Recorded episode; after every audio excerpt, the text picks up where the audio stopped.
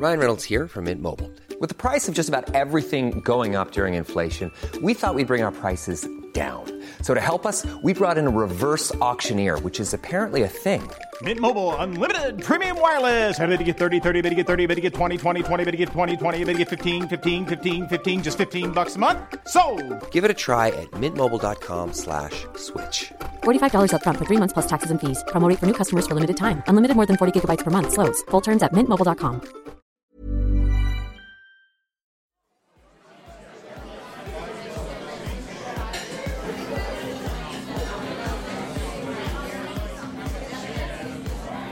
Jim Latrask Fordrup var kriminel fra den øverste hylde og hofleverandør af kokain til jetsættet. Men han måtte gå direkte i fængsel, da han blev taget med det, man nok vil kalde en anselig mængde kokain. Og her ændrer historien sig. For mødet med en kvinde imellem to fængselsophold gjorde, at han fuldstændig lagde sit liv om. Han beviste, at man ikke skal dømme bogen på dens omslag. I dag er Jim en succesfuld forretningsmand med 15 ansatte og driver Katsu Massage. Og ikke nok med det, så har han på sidelinjen i en årrække været undercover og spillet rollen som den falske forretningsmand Mr. James, som infiltrerer det nordkoreanske regime i Mads Bryggers anmelderroste dokumentar Muldvarpen Undercover i Nordkorea.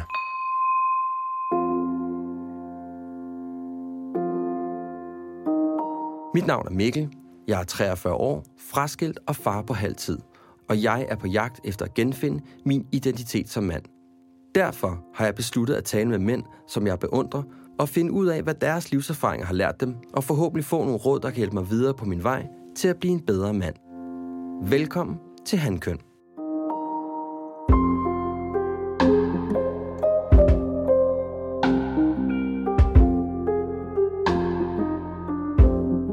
Jeg har jo startet en podcastserie her øh, sidste år, som, hvor jeg prøver sådan at genfinde mandens identitet. Og det gør jeg på et grundlag af, at jeg selv blev skilt for nogle år siden. Jeg havde sådan en ret stor livskrise i virkeligheden. Så hvad fanden vil det egentlig sige at være en mand i dag? Så det fik sådan i den grad mig selv til at stille spørgsmål spørgsmålstegn ved mig selv som mand. Imens jeg har lavet den her undersøgelse omkring mig selv, så har jeg sådan fundet fire værdier, som jeg mener, at en mand skal besidde og øve sig på i virkeligheden resten af sit liv. Den første, det er, øh, at du skal tage ansvar for, for dig selv, og du skal lære at tage ansvar for tilstanden af din relation. Så skal du vide, hvad dit formål er. Du skal vide, hvad du gerne vil bidrage med til verden, ude for hjemmet. Så skal du øh, vide, hvad for nogle ufravigelige krav og behov, du har til din relation. Det vil sige, hvad er det for nogle ting, du har brug for, der er i din relation til din kæreste eller din kone, så det til side sætter nogle vigtige ting af dig selv. Og den sidste, og absolut ikke mindste, det er, du skal have adgang til din egen sårbarhed. Så det er de fire øh, værdier, som jeg godt kunne tænke mig at tale med dig om i dag. Okay. Så det er noget af et projekt, ikke? Vi starter med at tale om ansvar. Fordi ansvar i min optik, det er drivkraften for at have mod til at lave forandringer i sit eget liv. Jeg er jo sådan ret nysgerrig på dig omkring, hvordan du har det med at tage ansvar for dig selv, og hvordan du i virkeligheden også hvordan du tager ansvar for det forhold, du er i. Jamen altså, jeg, jeg, jeg tror, jeg tror at øh, jeg vil gå et par skridt tilbage, fordi at øh, jeg ser det som om rigtig mange mennesker lader sig nøjes. Og det er også sådan et standpunkt, jeg ligesom er kommet til selv. At nogle gange, hvis vi, hvis, hvis vi ligesom siger, når vi vælger partner, så finder man en partner, som øh, man har en del til fælles med, men der er også mange ting, man slet ikke har noget til fælles med. Øh, men hvis man enten har brugt rigtig lang tid på at lede efter en partner eller noget, så begynder man også ligesom at sige, Nå, det kan jo godt fungere. Der er nogle ting, der skal arbejdes med osv. Øhm, og, og jeg tror også, det er den måde, folk øh, vælger øh, deres arbejde på, i stedet for at helt klart målrettet efter drømmejobbet, så finder man et eller andet in between, og så finder man en balance i det. Øh, og så lyder det mærkeligt. Man vælger jo selvfølgelig ikke sine børn, men du vælger jo 100% hvordan at dine børn skal opdrages. Øh, jeg tror ikke på, at der findes lorteunge. Jeg tror på, at der findes lorteforældre. Jeg har været gift før. Øh, og der tror jeg, at, at det netop var det her med, at at jeg var nået den alder, jeg gerne ville have nogle børn, og, øh, og det var måske ikke det helt perfekte match, men hvor jeg netop ligesom rigtig mange andre sagde, at der er nogle små elementer og sådan noget, der kan arbejdes med. Og det skaber allerede noget ubalance, uden man egentlig tænker over det. Øh, men, men, men det, jeg kan sige om min nuværende hustru, det er jo, at vi klikker på rigtig mange ting. Altså, mm. vi laver faktisk ikke nogen ting uden hinanden. Øh, øh, og, øh, og vi er sådan meget opmærksomme på, hvor vi står i forhold til hinanden, og det gør det super nemt. Mm. Altså, da jeg sådan ligesom fandt ud af, hvad jeg ville i mit liv, har jeg bare været meget, meget målrettet, at, at det bare skal spille 100%, og så må man lige gå den sidste mil for at finde, altså hvis, hvis det ikke lige sidder i skabet, så må man starte på noget andet. I stedet for, at man, man, man finder sådan et ståsted i livet, hvor det bare er sådan semi-godt. Ikke? Ja, det er sådan en halvlunken oplevelse, ikke? Ja, øhm, og det gør altså livet meget nemmere. Har du, har du altid været så... Altså, du virker sådan ret altså, bevidst omkring din relation. Altså, sådan, at der er nogle ting, der skal være der, og du har fundet ud af, at der er nogle ting... nej, så nej, jeg Nå, været. Altså, nej. altså, jeg har været på institutioner, siden jeg var 12. Ikke? Institutionalisering, mm. der har været af mig. Og også, at jeg har været omgivet af problembørn, har jo sådan skubbet mig i Altså det her tankemønstre i at være anderledes end andre, og ikke en del af samfundet. Og, og hvis du sådan hele tiden får at vide, at du ikke er en del af samfundet, så er du nok en del af samfundet. Så appellerer du heller ikke til de samme strukturer. Mm-hmm. Men hvis du hele tiden fortæller folk, at du ikke er en del af den her samfundsstruktur, hvorfor skal du så appellere ja, til ja. Men, men må jeg spørge om, hvorfor du var på institutioner, siden du var 12? Jeg har ADHD. Det har du selvfølgelig ikke lagt mærke til, men... um, Og, og, og hvad hedder det, i folkeskolen, jeg kunne bare ikke koncentrere mig. Nej. Altså, forstyrrende individ i, i klassen, ikke? Ja. Og så øh, fik min dansk lærer overtalt min mor til, at det nok var i alles interesse, at jeg kom på en, øh, en, en, en, hvad hedder det, kostskole for adfærdsvanskelige børn. Okay. Og, og, og det, der så sker, det er, at du ved, når du har fået en label på dig, så er det sådan lidt svært. Og det er sådan lidt, det øh, øh, kommer til at være, ikke, at du har jo sådan en journal, der ligesom følger dig, ikke? og så, så hænger du. Det var egentlig først, da jeg kom i plejefamilie øh, som 14-årig. Af ham, øh, plejefaren, jeg var hos, han havde været øh, institutionsleder på nogle rimelig hardcore steder. Ikke? Og jeg gik med ham tre uger derhjemme og sagde, hvorfor fanden kan du ikke være i folkeskole? I don't know, det siger de jo. Ja. Så jeg fandt han en, en skole, og så afsluttede jeg min skole, mens jeg boede hos ham. I, I mange, mange år, der har jeg jo bare levet fra dag til dag Ja. Altså, uden at lave de store overvejelser. The turning point, det var jo, at da min nuværende hustru ligesom stiller øh, dør, øh, stolen for døren, ikke, og siger, prøv at høre, du er nødt til at stoppe med at være kriminel, du skal tage en uddannelse. Men altså, så går du jo fra at, at have en, en, en, en status i samfundet ved at have, have penge, mm. til du ligesom skal indstille dig på, jamen okay, når du kommer ud, så har du ikke nogen penge, og du kan heller ikke gå tilbage til det, der gav dig penge. Og, og så begynder du sådan at reflektere og sige, mm, okay, men hvor vigtigt er det at have penge? Altså, hvor, hvor vigtigt er de her ting? Altså, og så begynder man at stille sig selv en masse spørgsmål i, i, i længere tid, og det, det jeg egentlig fandt ud af, det er jeg har jo siddet i isolationsfængsel, og fandt egentlig ud af at embrace det her til, hvor andre synes, det var et helvede. Øh, så er jeg ADHD, og, og har fundet ud af den her styrke i at være alene, uforstyrret øh, i min virksomhed i dag. Jeg har ikke noget kontor. Når, når jeg ligesom skal udvikle mit virksomhed, så har jeg ligesom taget den styrke, jeg har fundet i at være alene. Så går jeg bare rundt i min lejlighed, så, så kan jeg lige gå ud og vaske op, øh, eller gøre et eller andet uden musik eller noget. Bare gå rundt, står og smører et par mad, og så lige pludselig så begynder øh, øh, øh, tankerne sådan at, at, at vælte ind. Men det har taget mig mange år mm. at, at, at, at nå dertil. Prøv lige at fortælle mig lidt mere om det der med, at du levede fra dag til dag. Det synes jeg er også ret interessant. Altså, da jeg var kriminel... Ja. Hvad lavede du som kriminel? Øh, jeg solgte kokain. Øhm, og jamen, der tænkte jeg ikke så meget øh, over mit, mit liv som sådan. Og man kan sige, at da jeg så fik barn, så op i min verden, så synes jeg, at jeg var en bedre far, fordi jeg arbejdede jo ikke. Så øh, i de halvandet år, øh, jeg var sammen med min søn, før jeg blev anholdt, der fik jeg et kanon forhold til ham. Altså et så godt forhold til ham, at jeg stadigvæk, på trods af, at jeg har været i fængsel otte år af hans liv, ja. har et stærkt forhold til ham, fordi vi var så tætte hans første halvanden år. Og, øh, Og jeg var jo sådan lidt, jamen, det er jo det, en rigtig mand gør. Altså, det var sådan, jeg så det der, ikke? Altså, der har også nok til at tage, tage nogle risici, og så kan være der 100% for deres børn, i stedet for de tosser, der kommer på arbejde 16 timer om dagen, fordi de tror, det er materielle goder, der, der gør det. Hvem var, hvem var Jim der så? Jamen, altså, jeg tror, kernen af Jim har altid været den samme, og, og, og dengang jeg gjorde det, der var det jo ikke... Øhm, altså, jeg, jeg, jeg, jeg tror, jeg fandt en masse elementer, der gjorde, at jeg ligesom kunne retfærdiggøre handlingen over for mig selv. Ja.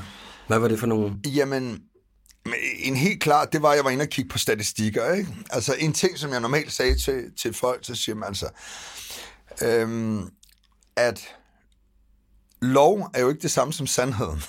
Nej, okay.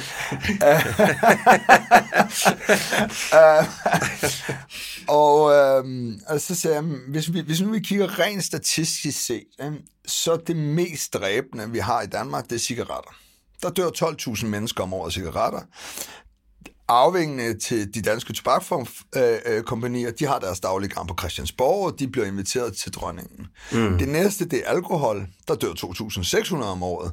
Der står øh, udenrigsministeren og statsministeren, de skal stå skoleret øh, første nytårsdag og fortælle om, hvordan Danmarks strategi kommer til at være.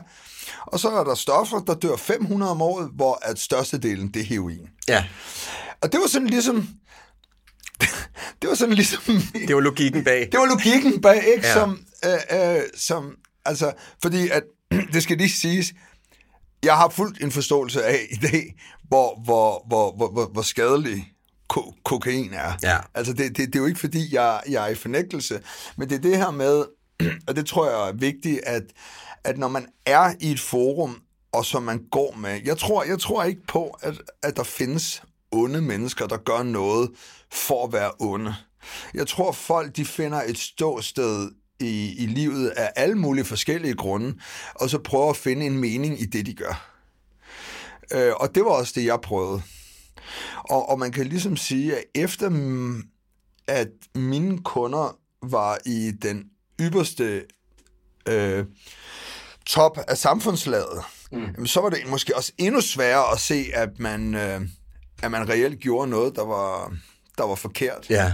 Fordi at når du lige bliver ringet op til nogen, der skal fejre, at de lige har købt en ny virksomhed, så sidder du ikke og tænker, oh, okay, nu, er, nu, nu kommer jeg ud og fucker hans liv op. Nej, du kommer ikke ned i en kælder på Nørrebro, hvor der nej, er ingen, der ligger nej, og nej, kramper. Nej, lige præcis. Nej. Ikke? Altså, jeg, jeg var jo ikke sådan, at jeg havde en gameplan, hvor det er sådan lidt, okay, nu tager jeg fem år af mit liv, sælger det her, tager mine penge, investerer dem i noget andet, og så starter jeg en tøjbutik, mm. eller... Kunne det lige så godt have været, at du havde solgt kartofler?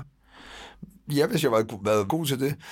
Men da jeg ligesom finder ud af, via min nuværende hustru, at jeg har kompetencer til alt muligt andet, så øh, da jeg ligesom fandt ud af at stoppe med at læse psykologi, som, som jeg også begyndte på, øh, på Københavns Universitet. Hvornår øh, gjorde du det? Jamen, jamen altså, lang, lang historie kort, så øh, jeg møder min nuværende hustru mellem to fængselsdomme. Jeg øh, i 2006, kan man ligesom sige, så sluttede festen. Øh, så fik jeg fem et halvt års fængsel for halvanden kilo kokain. Det er også en slags. Det er også en slags. Ja. Øh, men dengang, der så jeg det bare ligesom... Oh, jamen, it's a part of the game. Ja, du vidste, hvad der, du vidste, der var en risiko. Jeg vidste, der var en risiko. Ja. Øhm, og øhm, men det forhindrede mig ikke i, og, og det var ikke sådan, at jeg tænkte, om, om, så skal jeg jo stoppe. Det var bare sådan lidt a part of the game, ikke? Øhm, men så møder jeg så hende, og hende fortæller jo selvfølgelig ikke, at, øhm, at jeg sælger kokain. Altså, jeg kan jo ikke løbe fra, at jeg sidder i fængsel.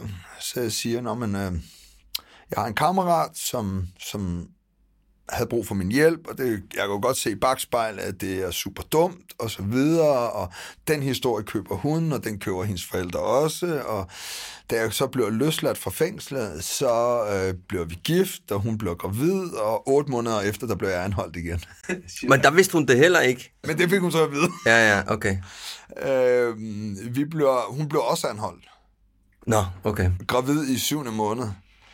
Altså velvidende fra politiets side, at hun var uskyldig, mm. men udelukkende for at lægge pres på mig. Hun blev så løsladt i, i dommervagten dagen efter. Men altså, der var jeg ret sikker på, at hun ville skride fra mig. Jamen, hvorfor fanden gør hun så ikke det? Det er da ret Ja, fascinerende. det, det er også en af verdens store mysterier. Ja, det er da ret fantastisk i virkeligheden. helt vildt. Ja. Men, men altså, man kan jo også sådan ligesom sige, historikmæssigt, det gør jo, at vi i dag har det mest sindssyge bånd, ikke? Fordi jeg havde jo penge dengang, og hun siger, prøv at det er jeg pisselig glad med. Det er der, jeg vil have.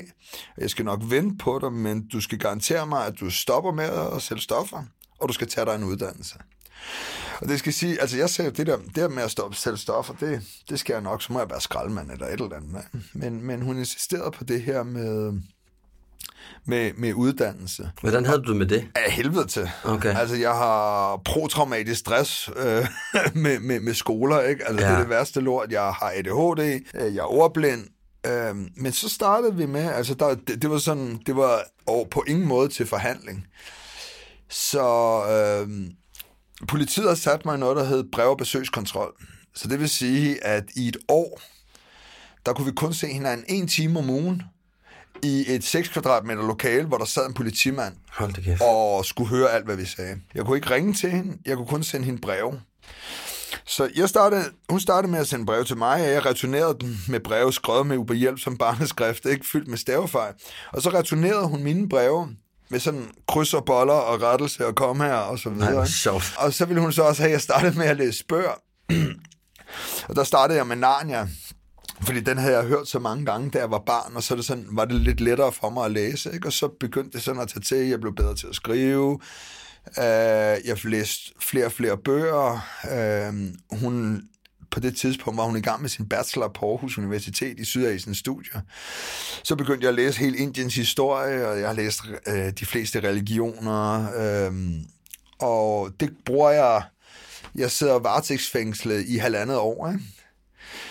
Og, og de halvandet år, det er basically bare om at læse bøger og få suget en masse viden til mig. Hvad var det, der gjorde, at, at det var hendes ord, der blev lov? Ah, men, jamen, men der var flere elementer i det. Altså, jeg øh, elskede, eller elsker min hustru rigtig højt. Øh, og, og, og det der er, det er, vi minder om hinanden på rigtig mange punkter. Altså, da jeg møder hende, der havde jeg besluttet mig for, at jeg ikke skulle være sammen med nogen. Altså, ikke, ikke sådan, at jeg skulle leve i celibat. Nej, men jeg du skulle ikke have- noget fast. Jeg skulle absolut ikke have noget forhold. Og så øh, falder hun ned i min turban, og øh, vi klikker på alle punkter. Altså personligt mener jeg, at en af de vigtigste ting, men det er igen fra min af, det er, at man har den samme humor. Ja. Øh, det tror jeg er rigtig, rigtig vigtigt Helt enig. i, i, i et forhold. Altså hvis- humoren er der. Sexen og humoren, ikke? Vi startede med sexen, og det fungerede. Og, så, Og I grinede bagefter. Og, og vi grinede bagefter. Ja, ja. Fedt. I det her med trust, der kan man jo sige, at vi står jo rigtig, rigtig stærkt i forhold til andre. Ikke? Fordi hun har ventet på mig i basically seks år. Ikke? Ja, det er fandme flot. Øh, og i hendes bedste år. Ikke? Det giver også en tryghed og en balance, ja. øh, som er, er helt unik. Ikke? Øh, og, og det er jo ikke, fordi vi ikke har vores ture, men det er på et andet niveau. End, altså, Det er ikke vi- sådan noget med, at jeg går fra dig. Det handler, Nej, mere, om nej, nej, nogle, nej, det handler mere om nogle justeringer, ikke? der er aldrig nogensinde blevet sagt i vores forhold, om så går jeg fra dig. Nej. Fordi vi kommer aldrig til at gå fra hinanden. Det kommer aldrig til at ske. Og det er der ingen af os, der er interesseret i. Altså, vi går heller aldrig i seng, uden at nå at blive gode venner inden. Mm.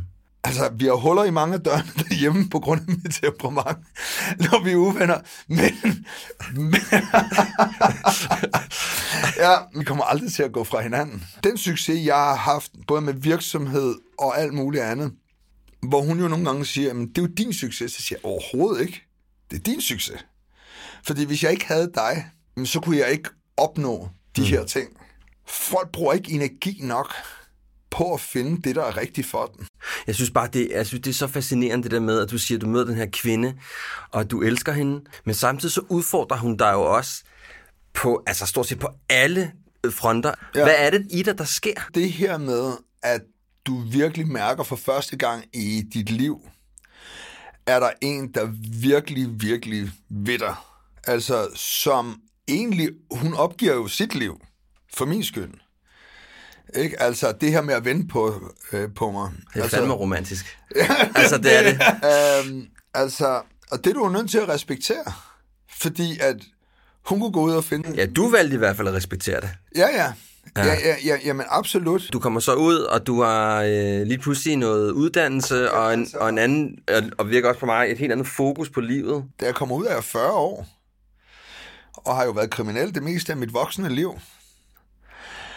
Øhm, så, så der er jo en masse overvejelser, du ligesom øh, øh, øh, skal gøre som person. Og, Hvad er det for nogle overvejelser? Jamen, det er jo... Altså, for det første, så er der den her materialistiske øh, afhængighed, som, som kommer, ikke? Og altså, hvorfor er det, de her ting har været vigtige? Og jeg sad sådan og tænkte tilbage på, at øh, den første bil, jeg havde, det var sådan en X5'er øh, BMW, og så sad jeg og tænkte over, hvornår var jeg egentlig gladest for den her bil? Altså, hvornår synes jeg, det var fedest at have den? Og det var, da jeg, da jeg så den, at den ville jeg gerne have. Og så fra dag 1 af, jeg havde haft den, så blev det bare mere og mere hovedpine. Og til sidst, så var det jo bare en ting, ikke? Og det er sådan en ting, jeg har gået og arbejdet med, og har fået inkorporeret, og prøver rent faktisk også at lære andre, ikke? Og da det sådan lidt, at det der begyndte at gå op for mig, så øh, begyndte jeg at ændre hele min, min, min, min livsstil. Og selvom vi i dag, grund af min virksomhed og alt det andet, har råd til at bo et dyre sted. Jeg har ingen bil. Altså, jeg har en lejlighed på 80 kvadratmeter, ikke til 4600. Ja. Hvor fanden skulle jeg skille mig af med den? Ja. Vi har ikke brug for mere plads. Jeg har ikke noget gæld til banken. Jeg har ikke sat mig i nogen lån. Og det gør bare, at jeg kan den der frihed i at ja. kunne rive din patelpløkker op og gøre noget andet, det er det vildeste. Du er ret bevidst om dit eget ansvar for dig selv, og, er du også, og det virker også på mig, som om du har ret stor sådan, forståelse for, at der er et, en vigtighed i at have et ansvar for, for tilstanden af dine forhold. Nå, men jamen, det, det er jo øh, det er sådan en symbiose, fordi at hvis din hustru ikke fungerer, og din søn ikke fungerer, det er jo dit batteri.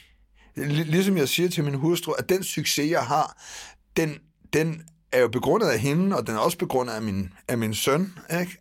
Uh, um, så det er jo vigtigt for dig, at hvis du skal være en succes, og hvis du skal kunne have et godt liv, at så nytter det ikke noget, du kun kigger ind af. Du er nødt til at kigge på, hvordan de fungerer. Så, så, så, så det er meget vigtigt, at du sådan sørger for, at dine omgivelser også er funktionelle, fordi ellers Altså, du kan godt isolere dig fra det, men så, så, så betyder det jo, at du og roligt, at du begynder at tage afstand, afstand, og så leve din egen verden, og til sidst så taber du. Har du en bevågenhed omkring jeres relation, altså hvordan hun har det? Og... Ja, absolut. Ja. Altså, når, ja. Når, når vi er uvenner, ikke, så siger jeg jo, at det er hendes humør, der styrer, hvordan vores familie bevæger sig. er du sådan god til sådan at være opmærksom på, hvis der sker noget, eller, eller, er hun, eller kommer hun til dig og siger, okay Jim, nu skal vi lige have en snak? Nej, jeg, altså, jeg, jeg, altså, når man er så meget sammen, som vi er, ikke, ja. så er det bare de små ting. Altså, det er jo... Hvad mener du med det? Jamen, altså, det kan jo være en samtale, ikke, hvor der kommer nogle indskudte sætninger. Ikke? Ah. Så, så kan du godt he, he, helt automatisk mærke, at der er et eller andet, hvor, hvor skoen trykker. Ikke? Og der tager du dig af det, eller hvad? Ja, jamen, jamen, du er nødt til at tage dig af det i opløbet, ikke? Ja. Fordi du vil jo godt, altså...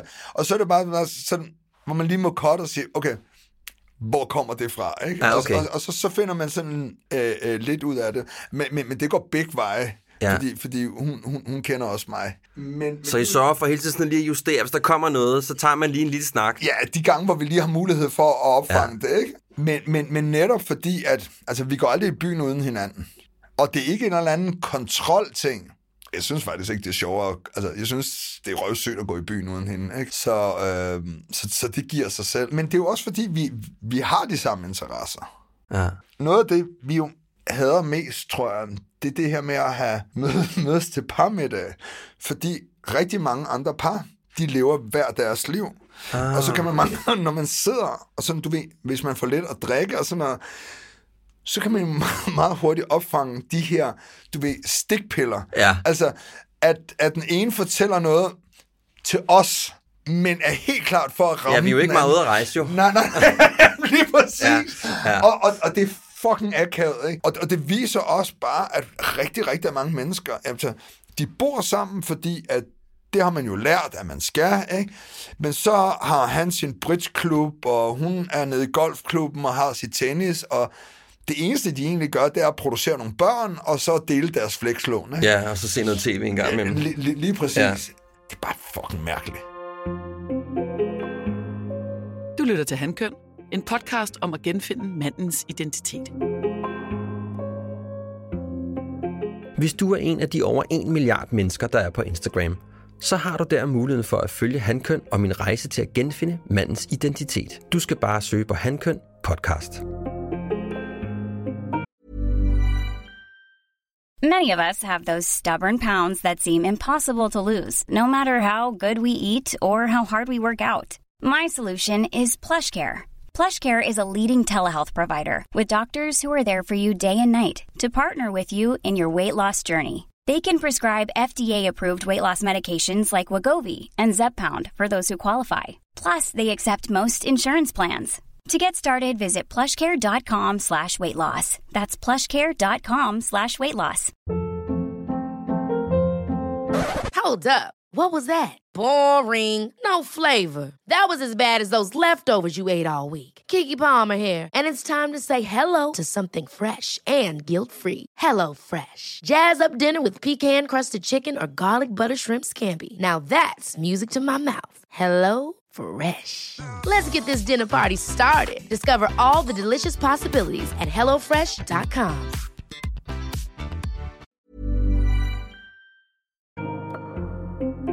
Øh, som jeg sagde i introduktionen, så, øh, så, så tror jeg, det er rigtig, rigtig vigtigt for en mand at vide, hvad det er, hans, hvad er hans mission i livet? Hvad er det, han skal bidrage med til verden?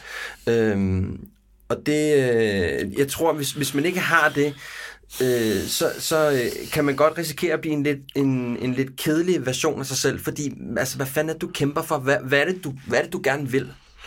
Øhm, og så, øh, altså, jeg blev simpelthen nødt til sådan lige at finde ud af, for at forstå øh, din karrierevej, om jeg så må sige. Altså, hvad, hvad, hvor, hvad, hvad har du lavet? Altså, det har jo været... Ja, jamen, jamen altså, min morfar, han var jo frihedskæmper under 2. verdenskrig, og min, øh, min farfar, han var i den spanske legion for Franco. Jeg kan lige vise dig et billede bagefter, hvor jeg har ja. min farfar, der står og holder døren fra Franco. Det vil jeg gerne se. og på det tidspunkt i Danmark, der var, der ikke rigtig noget for, altså i den danske her, du kunne komme ud eller noget, ikke? Og og, og hvad taler vi om her? Hvornår øh, er vi? 91. 91, okay. Jeg er på ferie i Marokko med min far, og på vej hjem, da vi kommer til Frankrig, og er tæt på Paris, så siger jeg, lige ind her. Jeg har tænkt over det der legion, det, det tror jeg, jeg skal prøve. Okay. Og så satte han mig øhm, og så meldte jeg mig til et rek- rekrutteringssted der. På det her tidspunkt, der var det jo sådan, at øh, der var 300, der søgte ind om ugen, og de kunne kun bruge 30. Mm. Øh, men jeg blev optaget, og, øhm, og så kommer jeg ud til det regiment, jeg skal være. Basically, jeg var der i en små to års tid, ikke? og når blive faldskærmssoldat. Og så er jeg også, når jeg også er blevet udstationeret fire måneder i Djibouti i Afrika. Jeg skal lige sige, at jeg har ikke været i krig. Nej. Jeg har heller ikke skudt nogen mennesker, øhm, hvilket jeg er utrolig glad for i dag. øh, Hvordan var det at være i øh, men jeg tror, det kommer an på, hvem du er som person. Øh, og det er ikke noget med toughness og noget at gøre, men, men hvis du ikke har været opvokset på institutioner og så videre, det er også derfor, at jeg tror, fængsel for mig er anderledes end fængsel for andre. Hvordan det? Jamen, hvis du er på institutioner og sådan noget, så er du i et miljø, hvor at der er alt for mange andre mennesker, der hele tiden kontrollerer dig og bestemmer, hvad du kan og så videre. Altså, du er i et miljø, der er meget stift. Ikke? Øh, og hvis du ligesom er vant til det, at folk, der taler hårdt til dig og alle de her ting, så begynder det jo at være hverdag.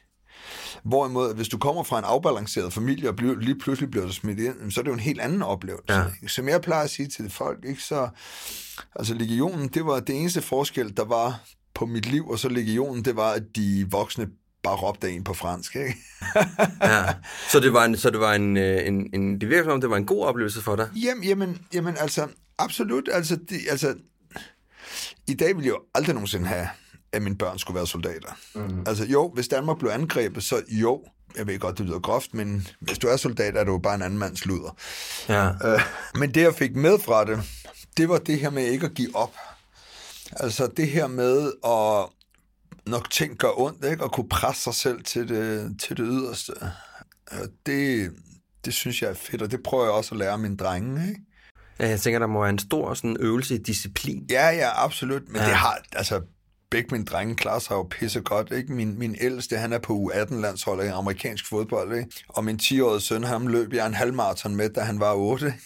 Hold da kæft. Men tænker du, det har, har det farvet dit liv? Uanset hvad du får kastet i hovedet af lort, ikke? At meget hurtigt får jeg børstet det af mig, og sådan ligesom kom, kommer op igen, ikke? Og bare tager det som en, som en udfordring. Ikke? Det er bare sådan endnu en brik i, i alt det andet, ikke? Øh, øh, øh, jeg blev løsladt øh, fra fængslet i 14. Ja. Og der startede jeg med at læse psykologi. Ikke? Startede i slutningen af 14 til midten af 17. Og hvorfor, og hvorfor valgte du psykologi?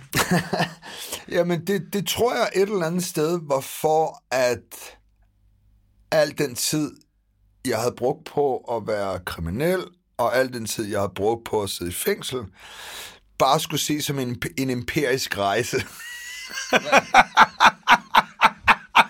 Hvad mener du med det?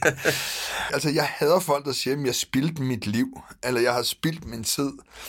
Altså, der er jeg blevet meget bedre til at sige, at der er jo ikke noget tid, der er spildt, hvis du kan finde ud af at bruge det til noget. Nej. Så det var sådan ligesom den her balance, at jeg kan sige, jamen, selvfølgelig var det ikke okay, de her ting, jeg gjorde, og det er også en, en livsstil, som jeg ikke har mere. Men i stedet for bare at sige, at okay, det var forkert, så siger man, okay, hvad kan jeg tage reelt? Altså, hvad har jeg lært af den her periode, og hvordan kan jeg give det videre? Øh, hvad, hvad kan jeg gøre med at, at ændre andres liv? Ikke? Altså, og så tænkte jeg, at psykologi, det var jo det, et, et ret godt springbræt, ikke? fordi at jeg havde haft en masse oplevelser, ikke? og her var der en masse teorier, og så kunne jeg få connectet det sammen, og, og tage fat i folk, der havde den samme løbebane, ikke? og så fordi jeg havde det know-how, og fordi rigtig mange psykologer måske ikke har særlig meget i bagage. Åh, oh, der er nogen, der vil have mig nu. Nej, men, men, men så mente jeg, at, at, at, at jeg kunne ligesom møde folk øh, på et sted, hvor andre måske ikke lige kunne, kunne ramme den. Så det var sådan lidt øh, øh, min mission til at, at starte på det. Og jeg vil sige, at fadet synes jeg er super interessant. Studiet, altså, øh, øh, var så ikke helt mig. Altså, det er sådan... Jeg havde jo lidt haft sådan en fornemmelse af, at når jeg kom ind på den skole, så ville folk jo så nærmest synes, at jeg var en held, ikke? Altså, tidligere kriminel, har uddannet sig og alt muligt andet. Ja. Men tro mig, de synes stadigvæk, at jeg var kriminel. Okay. ja. uh, det, det, altså, min sidste dom var sådan meget højprofileret. Der var mange journalister, der godt ville sådan afdække min historie, men jeg har på intet tidspunkt haft lyst til at komme øh, og, og være sådan en ny Brian Sandberg, som skulle lave en eller anden gangsterhistorie. Nej. Det, jeg var interesseret i at sige, vi, eller fortælle, det var jo mere sådan lidt, mm, hvad, hvad var det, der gjorde, at jeg blev kriminel? Og hvad var det ligesom, der gjorde, at jeg stoppede med at være kriminel? Og hvad, hvad var det for en rejse? På psykologistudiet, der er der en gut, der hedder Lars, og han kommer til mig, og så siger han, prøv at høre, min hustru, øh, hun er på Danmarks Radio, og hun har det her radiofortællinger. Jeg tror godt, hun kan lave historien, som du gerne vil have det. Mm. Og jeg mødes så med hende, og så siger jeg, at jeg vil gerne lave det, men jeg vil gerne lave det sådan og sådan og sådan, og det synes hun også var en fucking fed idé. Og så lavede vi det, og så første gang i Danmarks Radios historie, så blev radiofortællingerne lavet som en cliffhanger. Det vil sige, at det kom i to afsnit. Det er, det, det er ikke sket før. Det er jo normalt bare en. Og så i september 15, så vandt vi årets radiopris. Og til det arrangement ude på Vega, der render jeg ind i Mads Brygger. Øhm, og jeg har, jeg har set øh, Det Røde Kapel, og jeg har set øh, Ambassadøren, hvor min gode ven Mikkel i øvrigt var bodyguard for, for Mads. Og vi får en kort sludder, og han siger, har du ikke lyst til at komme op forbi Radio 24 en dag? Og jeg kommer op, og vi får en kop kaffe, og så, så er vi sådan basically i gang. Altså, han fortæller ikke noget om, mm-hmm. om det her. Altså om The Mole der. Ja, og så i, i maj 16, så ringer han til mig, og så spørger han sådan om, om jeg kender til øh, noget, der hedder Dansk Nordkoreansk Venskabsforening. Og det siger jeg, nej, det gør jeg sgu ikke. Der er en lang historie kort. Han fortæller sådan kort om det her, og spørger om, om det er ikke noget, jeg vil. Så siger han, giv mig, giv mig lige en halv time. Så, øhm, så spørger jeg lige min hustru. Øhm, og hun siger, du er jo bindegal. altså uanset hvad jeg siger, så vil du jo gerne. Så bare tage afsted. Så ringer jeg tilbage til mig og siger, jeg er på. to dage senere sidder på en flyver på vej til Oslo. Øhm, og, så, og så er jeg i gang med det. Og, øh, og det er super fedt for mig. Det, øh, altså den her proces, den får mig sådan... Altså fordi jeg har jo mental... Mental har jo ligesom afkoblet mit, mit, mit, mit tidligere liv, ikke? Men, men, men det her, det er sådan lidt en, en, en proces, som... Hvor jeg sådan ligesom kan afklimatisere på en eller anden mærkelig måde. Øh, ved at tage de her rejser. Altså, altså, en lidt sådan ventil for din forrige liv? Ja, eller? ja, ja, ja, ja, ja. Altså, jeg, jeg bruger sådan lidt den, jeg er som person, og så lidt min gamle karakter, og, og man kan ligesom sige, det er sådan en god måde, sådan ligesom at få trukket den gamle Jim ud af den nye Jim. Ja. Ikke? Så, en udvandring. ja, ja. ja. Jeg, jeg, tror, altså, jeg tror, folk, der ser film, ikke, de, ja. de siger sådan, jamen, var det ikke farligt? Det er slet ikke der, hvor jeg har været. Ikke? Det var sådan lidt, nej, nej, nej, det har, det har bare været sådan en, en, en personlig journey, uh, og jeg synes, det har været pisse fedt, ikke? Og, og det har gjort så meget for mig uh, sådan uh, uh, mentalt. Hvad har det gjort for dig rent mentalt? Jamen, jamen, jeg tror bare, jeg sådan ligesom har fået, altså ligesom 100 procent, altså her har jeg haft lov til at være den Jim, jeg var før. Og det er sådan lidt, at... Måske også uden de øh, skadende bivirkninger? Ja, ja, jamen, jamen, jamen, jamen øh, Eller hvad? Jamen jo, det har været fedt ligesom at få den afreageret, og sådan ligesom sige, også have den her fornemmelse af, jeg har ikke brug for, jeg har ikke brug for det her. Nej. Altså, fordi det ene, det har været sådan lidt, om bræt, det skal jeg stoppe med, ikke? Men her, der har det været sådan lidt at afprøve. Du ved, du ved, altså, det er sådan lidt ligesom, hvis folk er stoppet med at ryge cigaretter, ikke? Og så tager de lige en cigaret, og så er det sådan, okay, det kan jeg faktisk ikke lide. Nej. Men den mulighed har, har, har man jo ikke. Det er jo ikke sådan noget med, at man siger, om, så tager jeg lige ud og sælger 10 gram kokain. Nej, okay, det var ikke lige det, jeg gjorde. Den har man jo ikke haft, vel? Så har det været super fedt at have så det her. Så tester? Lidt, ja, jamen, sådan ja. lidt at sige, at okay, det er sgu egentlig fint, at jeg, jeg, jeg er stoppet med det, og det har jeg det faktisk fucking nice med. Det er jo ikke så meget det her med at være kriminel, fordi det har jeg da super fint med ikke at være. Altså, det er jo super stressfuldt. Altså, uanset hvad, om man... Altså, jeg, jeg jokede jo mange gange med, at, øh, at det, jeg lavede, bare... Altså, at jeg ikke følte, at jeg var kriminel, det var bare en misforståelse mellem mig og staten, hvad det vil sige at være farmaceut. ja, okay. men, men, men, men alt andet lige var jeg jo kriminel, ikke? og der, der er nogle stressfaktorer i det, ikke? og det er jo super væk, lækkert at være væk fra det.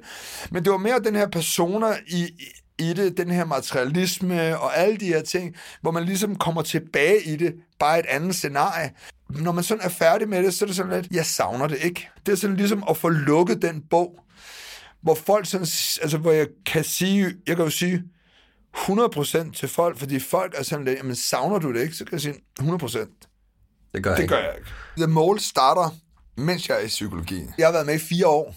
Ja, det er det. Ja, ja. Det, det er fucking ja. lang tid. Ja. Øhm, nu er jeg jo kæmpet så hårdt for at komme ind på psykologi. Ikke? Mm. Altså, det kræver et hjernedødt gennemsnit. Ikke? 11,4 ikke? for at komme ind på kvote 1. Ikke? Øh, og det kom jeg ind på. Øh, jeg tror, jeg havde 11,7, but who's counting? you are. uh, men anyway, jeg kunne jo mærke, at jeg ikke var glad ved at være der. Jeg, og så var det sådan, en, jamen, så er det jo reelt ikke det, du skal gøre, men, men er du så tilbage til, hvor du er før? Hvor jeg var sådan lidt, nej, nej, det er jeg sgu ikke. Selvfølgelig er jeg ikke det. Jeg kan jo være basically ved, ikke? Altså, jeg har overvundet min største frygt overhovedet, det var det her skole.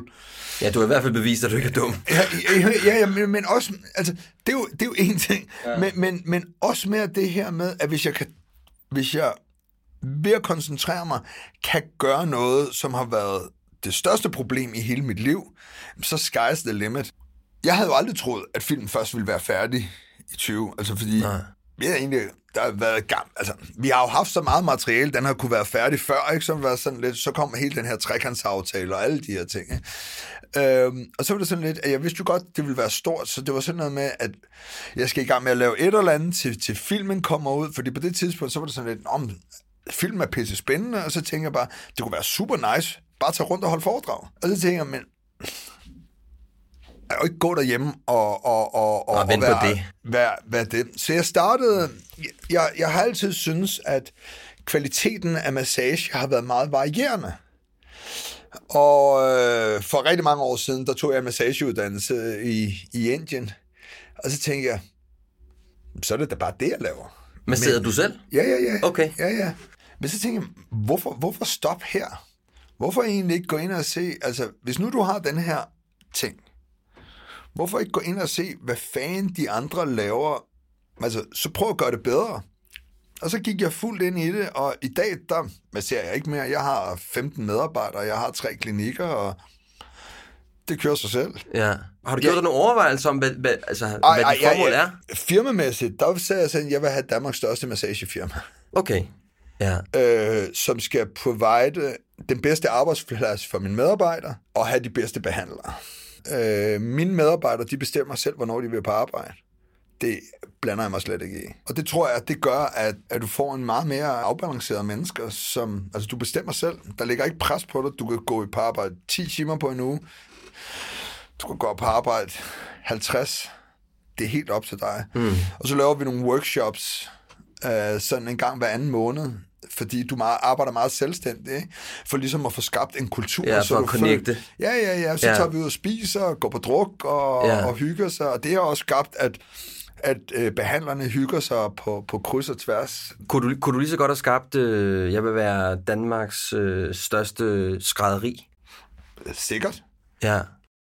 Så hvad er det, der driver, jeg er bare nysgerrig på, hvad er det, der driver, hvad er det, der Øh, driver dig? Jamen, jamen, altså, det lyder fucked up, men, men basically har jeg taget kokainmodellen. Ja, lad os Og kalde så- den det. Og, ja, lad os tage kokainmodellen. Det kan være, Ja, ja, det, kan være det helt nye buzzword inden Ja, for forretning. ja. Nej, men, men, men ligesom sige, hvorfor opfinde den dybe tallerken? Hvorfor ikke tage, hvad fungerede dengang jeg gjorde det? Gør det simpelt, god kvalitet, vær til rådighed hele tiden. Og det er ligesom den struktur, jeg har gjort. Implementeret på det. Lige præcis. Ja.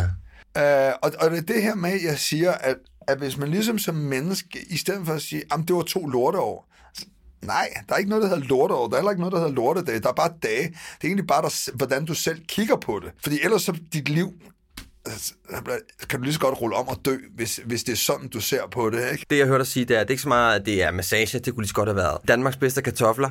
Altså, det er jo ikke nødvendigvis, det behøver at være Danmarks bedste. Det, der er vigtigt, det er, at du ikke stopper med at drømme.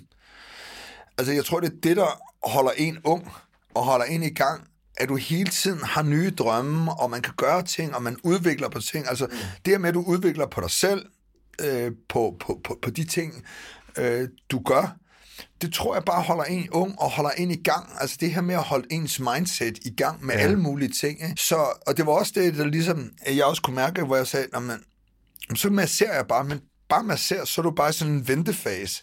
Det er der jo ikke noget innovativt i, vel? Men var sådan lidt, "Men altså, ingen grund til bare at vente. Også fordi du ved jo ikke, altså jeg vidste jo ikke, at filmen ville blive det, den er blevet. Nej. Hvad giver det dig at have, at du begyndte sådan at starte det her, nu siger jeg sådan massage imperie, hvis jeg må bruge Ja, sådan ja, en flot ja, ja, ja, øh, ja. udtryk for det. Jamen, jamen, det giver mig da rigtig meget, altså, at, at du har en vision, som er lykkes. For, for mit vedkommende er det jo også sådan en, en personlig tilfredsstillelse fra, fordi du i så mange år ligesom har troet, at jeg kan kun det her. Ikke? Mm. Og så ligesom se, at jamen, du kan vise, at folk jo rent faktisk har taget fejl. Ikke? At, at, øh, at jeg har kunnet tage en virksomhed øh, fra ingenting på halvandet år og, og udvikle den. Det har selvfølgelig hjulpet rigtig meget, at man så også lige har fået den her øh, øh, ting med filmen, hvor Ja. at, at folk sådan mere eller mindre begynder at glemme ens fortid. Ikke? Jo. Altså det, Det må også være lidt rart på en anden måde. Ja, det er super rart. Altså jeg vil, øh, som jeg sagde til politikken, ikke, at det betyder rigtig meget for mig, for mine børn, ikke? fordi at de ikke skal være en undskyldning for dem selv. Ikke? At ah, min far sidder i fængsel, ikke? og nu er det sådan lidt, okay, min far er en nationalhelt, ikke? Han, har, han har lige taget røven på nordkoreanerne, ikke? Ja. Altså, øh, og, og det overdækker alt det andet. Ikke? Det, det betyder rigtig meget for mig. Ja. Er du frisk på at gå lidt videre? Ja, ja. Da, det er fedt. Du lytter til Handkøn, en podcast om at genfinde mandens identitet. Nu har du muligheden for at høre over 20 episoder af Handkøn. Mød for eksempel skuespiller Thor Lindhardt, journalist Adam Holm, tv-vært og kok Tim Vladimir eller sovnepræst Flemming Kles. Du finder afsnittene der, hvor du henter din podcast. Jeg kunne godt tænke mig at tale lidt omkring øh, behov og ufravigelige krav, som jeg mener, det er ret vigtigt, at man lærer at stille til sin relation. Og jeg skældner lidt imellem det at have ufravigelige krav og have behov. Ufravigelige krav for mig, det er nogle ting, jeg bliver nødt til at have i min relation, så jeg ikke tilsidesætter og mister nogle vigtige dele af mig selv. Og så har du nogle behov. For eksempel, jeg har brug for at være lidt alene, jeg har brug for at dyrke noget sport, jeg har brug for at gøre nogle ting og sager, som er lidt, som for mig er lidt mere op til noget forhandling i forhold til, hvornår passer den. Kender du dine ufravigelige krav til din relation? Jamen altså, jeg, jeg tror, jeg tror, jeg er ret klar i mailet om, øh, hvad jeg godt vil. Men, men ligesom jeg selv har, har, har sagt før, ikke, så fordi jeg er så meget sammen med min hustru, så ved hun også godt, hvad, hvad jeg gerne vil, og, og hvad jeg godt kan lide. Og, og, og, og det der er, det er, altså der er jo ting, altså vi gør faktisk nogle enkelte ting uden hinanden. Ja. Øh, men det er ikke fordi tilbuddet ikke er der, at den anden kan deltage. Det er bare sådan, jeg kan godt lide at styrketræne, det gider hun ikke. Men, men, men så er det jo bare noget med, at altså, vi er meget gode til ligesom at sige, okay, hvordan, hvordan fucker det ikke op vores dagsmønstre, ikke? Min hustru, hun kan godt lide at sove længe. Det kan jeg ikke. Så at, at for at hun ikke bliver vækket tidligere og skal underholde mig om morgenen, jamen så går jeg op, altså jeg går op klokken 5-6 hver morgen. Primært klokken 5, for så kan jeg nå hjem og, og hvad hedder det, hygge mig med min søn, før han skal i Så skole. du tager op og træner, eller hvad? Ja, ja. Vi gør jo rigtig mange ting sammen, ikke? Så, øh, og kender hinanden, så jeg, jeg ser slet ikke de der øh, øh, øh, ting som Nej. et, et problem. Det, altså, ja, det lyder nærmest for godt til at være sammen. Jeg er også meget heldig. Men, men, men, men, men, men det falder meget naturligt. Det er meget, meget sjældent. Altså, jeg tror, det eneste tidspunkt, vi klinser, det er, hvis vi ikke lige har fået sagt til den anden, at jeg har den aftale der. Altså, at vi har fået lavet dobbeltaftaler. Ikke? Så der er ikke noget, der er ikke sådan noget med, når du for eksempel bliver lidt vristen, er der nogle måder, du har brug for, at I taler om tingene? Fordi vi kender hinanden så godt, så er vi meget gode til at opfange de her signaler. Altså, jeg siger ikke, at vi ikke skændes og råber hinanden, men de fleste gange har vi de her sensorer til at ligesom at kunne sige, jamen, okay, der er et eller andet der, der, der ikke lige er i balance, eller... Ja. Og også meget gode til at sige, altså fordi vi kommunikerer jo, altså det er jo sådan nærmest som et nyforelsket par, ikke? men jeg tror, jeg taler i telefon med min hustru en 3-4 gange om dagen, og vi får en 10-15 sms'er. Ikke? Så det er jo ikke sådan, at der er noget, der sådan kommer som Nej. Surprise, fordi vi involverer, når man, altså nu har du været i møde det og det, og det var et lortemøde, så ved jeg jo allerede, eller at, at jeg har sådan lidt, om så er det sådan, så ved vi jo allerede, hvor hinanden står. Ja, ja. Så I etablerer sådan fedt kommunikationsflow med hinanden, Ja, ja, som både indeholder, sådan, som jeg hørt, sådan praktikaliteter, men også hvor det følelsesmæssigt sådan, er, er ligesom, hvad skal man sige, flettet ind i det. Ja, ja, altså det, jeg vil sige, det hører til sjældenhederne, at der kommer følelsesmæssige udbrud fra en af os, uden vi havde set det komme. Okay. Altså, det kommer, men det er ikke sådan, at du sidder ved middag og siger, okay, hvor fanden kom det fra? I sidder ikke til en middag, hvor, der sidder, hvor, I, hvor hun så lige pludselig siger landspydigt til dig. Nej, altså, okay, det, det, det er sket meget, meget sjældent, ja. og også den anden vej fra, men generelt så har vi sådan en rimelig god forståelse for, hvor vi er henne, ikke? Det lyder øh, virkelig godt. Ja, altså, det, altså vi har jo været ja. ja. sammen for helvede. Øh, he, he, he, her, øh, altså den 20. oktober, der er det 13 år siden, vi har mødt hinanden, og den 1. december, der har vi været gift i 12 år, ikke? Så fordi at, og det er uden at lyde som en, der har ondt af sig selv. Det må man godt her. Men, men jeg tror, at fordi jeg har haft så meget modgang tidligere i livet, er jeg måske bedre til at værdsætte det, der er godt for mig, og passe på det, i stedet for at tage det for givet. Mm. Jeg tror, det er det, der sådan er, at, at man er meget mere opmærksom, ikke? at det, man har, ikke lige pludselig smuldrer ud af hænderne på en. Ja, du tager i hvert fald meget ansvar for det, må jeg sige. Ja, Ja. prøv i hvert fald. Hvis, hvis din succes er baseret på, på hendes lykke, Ja. så er det jo din vigtigste opgave at sørge for, at hun har det godt.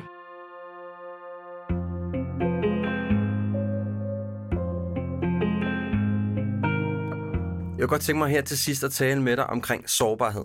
Mm-hmm. Fordi det er jo sådan nærmest, nærmest sådan per definition en ting, vi mænd har svært ved at få tilgang til. Og det er også noget, jeg sådan historisk set har haft svært ved at have tilgang til. Fordi I min optik var det sådan, at det at være sårbar, det var meget øh, fimset og meget umaskulin i virkeligheden at vise over for, for, øh, for min partner. Hvordan har du det med din sårbarhed? Altså, virkelig mine egne følelser øh, har jeg altid holdt helt skjult. Mm. Og min hustru er den eneste, som har fået åbnet det op. Men hun er også den eneste, jeg reelt viser det overfor. Altså, jeg tror altid, at altså, det, det, det har været en proces, ikke? Fordi at at vise andre, hvad du reelt virkelig føler, det har jeg altid set lidt som en svaghed. Gør du stadig det? Ja, over for andre, men ikke over for min, min, min, min, min, min hustru. Hvorfor altså. ikke? Åh, jeg, det, det er jo ikke noget, jeg gør bevidst. Jeg tror bare, det ligger så inkorporeret i mit DNA. Men, men altså, det giver mig rigtig meget om, at jeg kan vise det over for hende. Ja. Hvad, hvad, hvad giver det? Jamen, når, når, altså, jamen, det, det gør jo den her øh, øh, frihed, altså det her med, at hun kender alle sider af dig, ikke? Øh, øh, og øh, altså jeg, jeg, jeg, jeg tror basically, at det er, at hvis, jeg tror, det er frygten for, at hvis du viser sårbarhed, så har folk en, en chance for at skade dig. Ja. Altså, altså, så lader du folk komme ind. Og jeg tror, de her svigt, der har været, øh, jeg har følt i, i barndom og sådan noget, har gjort, at jeg passer afsindig meget på, hvem der overhovedet kommer rigtig, rigtig tæt på mig. Ikke? Mm. Så altså, i det Så hele det er sådan en overlevelsesmekanisme? Ja, lige præcis. Mm. Ikke? Øh, Så at, at, at hun er der, hun er der 100 procent. Hun, hun kender alle sider af mig. Øh, og, og det har da absolut hjulpet mig rigtig meget til at kunne udvikle mig selv. Ikke? For jeg tror, at hvis du altså, hvis du ignorerer følelser og så videre, det tror jeg skader dig rigtig meget på, på sigt. Så, så det her med, at jeg i hvert fald har hende, at jeg kan læse Hvordan fanden er det ligesom sket, at hun har fået lov til at få adgang til det? Nå, men, jamen, jamen, det tror jeg kommer helt automatisk, at når, når du kan mærke, at et menneske elsker dig ubetinget, ikke? Altså, så, så, så har du jo, altså vi, vi, vi har jo en, en trust over for hinanden, der er, er helt unik, ikke? Altså, så jeg, jeg, jeg føler mig jo, hvad kan man sige, øh, helt afslappet i hendes... Så, Ja, så, tryg. Så, ja, så, så Ja. jeg, har, jeg, jeg har jo ikke nogen frygt for, at, at de ting, jeg siger til hende, vil blive brugt mod mig i et senere regi, fordi at vi er den her øh, øh, symbiose. Vi joker jo nogle gange med, at at, at, at, at vi kommer af den her øh, øh, DNA-cyklus, som, som ligesom går ud og skaber nyt liv, ikke? og vi har været sammen i tidligere liv. Ikke? Det er bare sådan noget, vi joker med. Selvom du er til sidst. Selvom jeg er sidst. Kunne du tænke dig at være mere sårbar, sårbar over for dine omgivelser? Uh, det er slet ikke skænket en tanke. Nej. Altså, Jeg, jeg synes, det har været stort nok at skulle åbne over for hende. ja, ja. Nå, men jeg tænker bare, når du har de resultater, som du har, mit liv sgu blevet lettere af, at jeg har kunnet sige til mine omgivelser, jeg har det sådan her. Altså, jeg, jeg tror, en vis grad, jeg kan jo sagtens sige til folk, hvordan jeg føler omkring mine Ja. følelser. Altså, det, det kan jeg godt til, til, til, til, hvad hedder det, inderkredsen, til et vist limit. Ja. Men sådan, øh, de sådan helt essentielle følelser, det er kun hende. Og den, øh, det, jeg fornemmer, det er det, det, det, det, det, det, det, det, det, det, det regime, vi fortsætter med. Ja, i hvert fald. Nogle gange, altså det der jo et eller andet sted er, det er, at du bare får sat ord på dine følelser. Og, og det får jeg gjort over for hende. Ja. Øh, og, og, og jeg tror, jeg siger jo ikke det er rigtigt, at, at der er jo ingen, der siger, at det behøver at være at sætte ord på dine følelser over for rigtig mange. Jeg tror bare, at, at det der med at få snakket om den, er vigtigt. Ja, så vil sige, de nære relationer, de nære venner og familie osv., der er du okay med at sige, hey, jeg har det sådan her, eller... Altså, de, de, de, altså lad, lad, lad os sige, at vi har et parameter, der hedder 1-10, ikke? Så, så stopper den vel ved en, ved en syv stykker hos dem, ikke? Altså 10, der er man fuldstændig la- lagt Lige- ned. Lige, Ja. lige, lige, lige præcis, ikke? Ja. Ja. Så, så får hun så lige det... det Hun får de sidste tre også, Ja, ja. som bonus. Ja, lige præcis. Aller, aller sidst. Altså, jeg har jo sådan en idé om, at, øhm, at jeg tror, at den ultimative frihed ligger i relationen. Ja, ja, jamen, jamen af, afgjort. Altså, men, men, men det er jo også, det er jo hele essensen. Fordi at uden hende er jeg ikke den, jeg er. Så, så det er jo den altafgørende. Altså, det, det er den der relation. Ja. Jeg, jeg hører sådan tit nogle mænd tale om, at de føler sig lidt fanget i deres relationer. Altså, du sådan noget, jamen, jeg skal lige, jeg skal lige ringe hjem til krigsministeren, eller Jo, men- altså den der klassiske... Jo, men, men, men, men, men, men så er vi jo også derude i, at det ikke er det perfekte forhold. Ikke? Altså, det kan godt være, at de selv synes det, ikke? Øh, øh, og, og, og der er jo nogen, der... Eller, der er en del mænd, som føler, de er nødt til at være i et forhold, hvor de er overlegen. Ja, Og allerede der, der er der jo en, en skridning i magtbalancen, ikke? fordi det netop handler om, at der er en magtbalance. Og så bliver det, tror jeg bare aldrig, det bliver rigtig godt. Det kan godt være, at de føler, det er det, ikke? men der kan du godt se, altså det der med at sige, at man skal ringe hjem til krigsministeren. Og... Men jeg tror, der er rigtig mange, der lever i det her, ikke? og så, så, så, får man, så får man de der ting. ja. Så du føler dig fri? Ja, absolut. Ja. Helt vildt. Men, men det er jo også det, der gør, at jeg kan slappe af. Hvis de her tider, du bruger derhjemme, rent faktisk er, at du bevæger dig på landminer, ikke? Okay, hvor meget ved hun øh, øh, alle de her historier, du har dækket over, og så var I på druk i går, men du sagde jo rent faktisk, at I var til tennis, og Ja. Jamen altså, Det giver ikke rigtig mening. ej, det kan, det, kan det sgu ikke gøre. Altså, jeg, jeg, jeg skal ikke gøre mig til ekspert, men jeg tror, at på sigt, så tror jeg bare, det slider en ned. Ja. ja, det tror har ret i. Øh, Jim Latrache Kvartrup, Lige præcis. tusind tak, fordi du gad at komme og tale med mig. Jamen, øh, det er mig, der takker. Og så må du have en fremragende dag. I lige måde. Hvordan jeg end vender og drejer dette afsnit, så må jeg nok bare konstatere, at dagens episode i virkeligheden er en kærlighedshistorie. Den handler om en mand, der på mange måder var stemplet til at forblive på den forkerte side af loven. Måske resten af sine dage. En mand, der som barn blev institutionaliseret med ADHD-prædikat på brystet. Men pludselig dukkede en kvinde op, og hun ændrede alt i hans liv. Og han tog for første gang rigtig ansvar for sig selv. Det er sgu da romantisk. Næste gang, og nu mener jeg den her gang, går vi over i noget anden boldgade.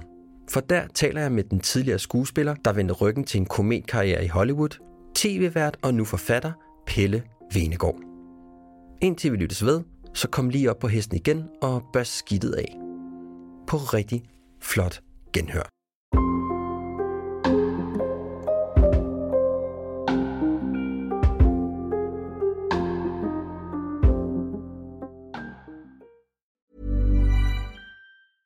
Planning for your next trip?